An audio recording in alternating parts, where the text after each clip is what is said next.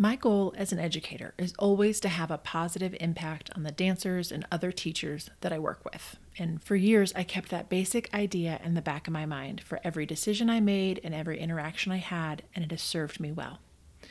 Then, about 15 years and a doctorate later, I've created a framework for all of the material that I teach and I figured it was time I share that with all of you.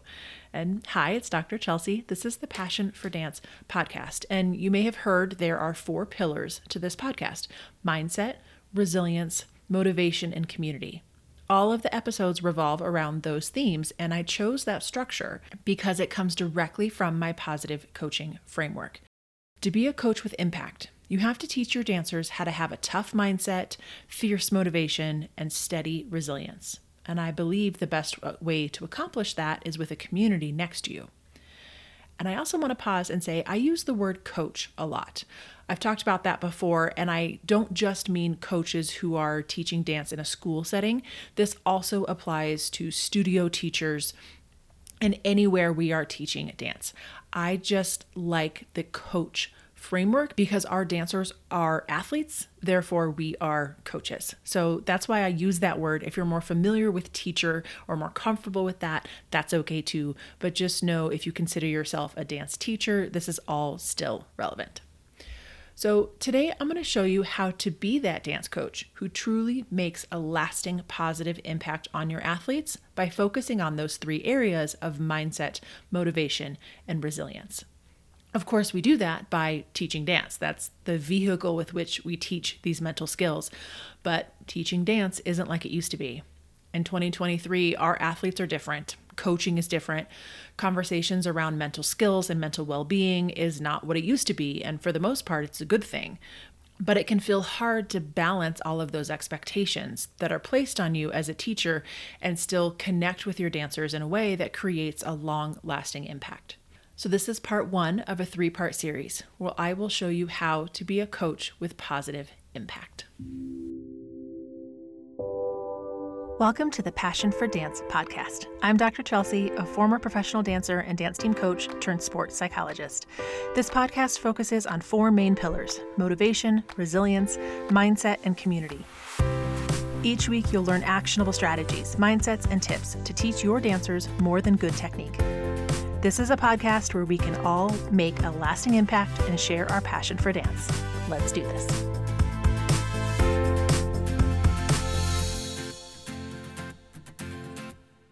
So, does this sound like you? It's hard to know you're making the right decision. It often feels lonely, or you know you're about to just hit that burnout wall. You're struggling to get it all done and stay personally motivated. If that feels like you, I want to say it's not your fault. You're probably coaching the way you were coached, and maybe you know there's a better way. And dancers are coming to our studios with different skills and different challenges that we haven't seen before. So, if you want to know how to coach today's dancers and still be able to challenge them and care for them so that we can bring out their best, that's what we're here to do. So imagine what it would feel like to have this framework of positive coaching strategies and know where you should put your effort instead of trying to do everything all at once. That's what this is all about this positive coaching framework so that you can be the coach who supports your athlete's growth on and off the dance floor using positive psychology rather than coaching from fear and punishment, which is probably where a lot of us grew up. So that's again what this positive impact framework is all about. It's being a coach who teaches dance in a way that supports their growth on and off the floor. We care about them as humans. It's not just what they can do for us on stage. And before I go any further, I want to say that if you are visual, as many of us are, this whole framework for positive coaching has a visual. It's actually a Venn diagram with three key areas of mindset, resilience, and motivation, and the subtopics that go with them. So if a visual would help you, go to the website for this episode, chelseapierotti.com slash 101 for the picture. Uh, that link is in the show notes. So, in today's episode, again, part one of three, we're going to dig into the first pillar building dancers who have a tough mindset. I hear all the time from coaches who have dancers that just don't believe in themselves. They have horrible self talk, they beat themselves up all the time. Uh, they can't take corrections without crumbling or accusing the teacher of being mean. In order to help our dancers build that tough mindset, there's three specific tools we can use. We can build their confidence, we can help them establish positive self talk, and we can teach them to focus on what's in their control. Starting with building confidence, you know this is an area of focus for you as a teacher if you have dancers who don't believe in themselves, where you think they're better than they think they are. You have to constantly tell them to believe in themselves. Their confidence maybe gets shattered at one small setback. Or maybe you have some dancers where they're working on their confidence. Maybe they believe in their teammates, but they come up against any big challenge and they struggle. One negative judge's critique, one big mistake on stage, or one turn section they deem to be too hard and they stop trying. Our goal as educators, of course, is to have this group of confident dancers who will take on any challenge, and you can create that. Improving confidence is a big topic. I've covered it a few times in past episodes, so you can check out episodes 9, 26, and 99, and all of those will help you with new ideas to help build confidence. Overall, the idea is that you focus on small actions every day that help build confidence. It's about the language you use in class, giving your dancers challenges in a supportive environment so they start to believe they're the type of person who can handle that. The second tool you can use to build a tough mindset is to help a dancer establish positive self talk. You know, this is a big concern for your dancers if they talk negatively to themselves and get in their own way. Sometimes that negative self talk is in their head, it's their thoughts, right? But sometimes it's out loud. So I want to ask you what do your dancers say when they come off stage? Do they ever say, Oh, that was terrible. Oh, I completely messed that part up? If they are verbalizing things like that out loud, I guarantee what they are saying in their own head is even worse. You may have dancers who are working on their self talk, they're aware that it's a problem, or you may have some who are so caught up in that sea of negativity, they don't even realize how bad it is. If you know it could be better, those negative thoughts are still getting in your dancer's way. We have to do something to help teach them how to change it. The goal is to help them understand that dancers can turn the negative into a positive or just at least be more emotionally stable through the challenges. They can learn to control their self talk or notice it differently, where the negative thoughts don't have the power over them anymore. I was talking to a few studio teachers recently who were rightfully worried that the negative self talk from their senior dancers was happening out loud so often it was going to trickle down to the younger studio dancers and teach them that's okay. And I assured them that they're not alone. I've heard this from studios and school teams all over the country, and they're right to be worried about it the last thing you want is for your whole studio or team to have this culture where negative self talk is the norm. That our younger dancers learn, oh, when I get off stage, I'm supposed to freak out about how it went, and I'm supposed to be worried about all the little things that went wrong. We don't want that message to carry down. So when I work with coaches inside my Releve membership or through private workshops, we focus on not just a growth mindset and that positive self talk, but we actually focus on a fixed mindset and the negative self talk that's happening. Because, see, we all have a fixed mindset sometimes. What I found recently is that dancers need help identifying what is triggering them into that fixed mindset. When is it coming up for them? Because that's when all the negative self talk gets worse. And so, if they can identify when it's starting, they can be more aware of it and use these strategies to help turn it around and just not give it that power anymore. I've also talked a lot about this kind of mindset if, issue. So if you think this is something you want to drill in on, you can hear more about it in episodes 51 and 73.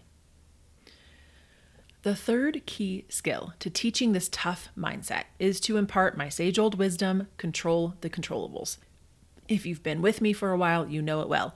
It's the idea of focusing on what is in your control and letting go of the rest. This sense of worrying about what's not in your control is usually what's at the root of a dancer's stress and anxiety. Their stress is worse because they're worried about all these things they can't do anything about. And so you just spiral there's many dancers that I've talked to that when they're worried about things they can't do anything about, they are going to mentally spin out on those things because there is no solution that you can do anything about it. They're consumed with worry over what a teammate is doing, or the fact that some other company just used the same music, or the big one I see the most with dancers right now, they're worried about what other people think. It might be being worried about what their teacher thinks, or what their parents think, or what a judge thinks. But when you spend all of this mental energy being worried about what someone else thinks, you don't have the mental bandwidth left to focus on the things that are going to actually help you improve during class or perform well at competition. Sometimes you may have dancers who recognize when this is happening, but they still focus on the wrong things. So instead, as the coaches, we can help them focus on what is in their control and then use that to stay focused and motivated during your entire season. I've talked about this a lot before on the podcast as well. If that is something you want to dig into and learn more about, you can listen to episodes 5, 50, and 87. And it's a constant topic when I'm working with dancers and coaches. I think it's like an easy catchphrase. You know, it's easy to say, it feels like it should be easy to do. But in fact, it takes a lot of practice and education to make it stick. You have to be a broken record. So, one of my coaches inside that Releve membership sent me this message after we talked a lot about this concept, and she had been teaching her dancers about it for years. Uh, you never know when a huge challenge will come your way, and you'll be glad you've been talking about this and planted the seeds so that your dancers can have a tough mindset when it matters. So, this is what Coach Meredith had to say. She said, I've preached control the controllables to my team for years now, but never was it so tested than our 2020 season when we had no less than five dancers have to withdraw from the team just a few weeks before competition. Our leadership team prepared to share the news by mapping out a full plan of our competition routines, new formations, who would have to tweak choreography, a timeline for how we could teach these changes. When we sat down to share the news, we gave the team space to process their feelings. There was frustration, sadness, anxiety, and then we pivoted. This was our chance to practice what we preach. We could not control the reasons these dancers had to leave the team. It was time to focus on what we can control. And with that, we laid out our plan and began to execute. The team appreciated our leadership team honored their feelings, but then helped them dust it off, shift the focus away from bemoaning what was unchangeable, and take action on what we could control. We were able to end it with a very successful season. So I share that to say a lot of these mindset skills are going to take time with all of these tools building confidence, establishing positive self talk, learning to control the controllables. It's the long game. These skills don't get perfected overnight. And I have heard from some coaches who saw a very real difference in how their dancer responded to a challenge just the day after talking about this, but generally it's going to take a long time.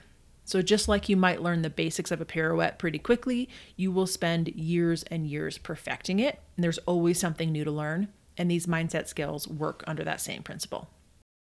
That said, I believe we do have to intentionally teach these mindset skills to our dancers, and many of them aren't getting these mental skills anywhere else. However, we don't have to add in all this extra time to our already busy schedules we can teach these skills in our regular practices, your normal technique class, and choreography sessions. We can be aware of our language, use some simple exercises to consistently present challenges in a supportive environment so that our dancers learn to believe in themselves.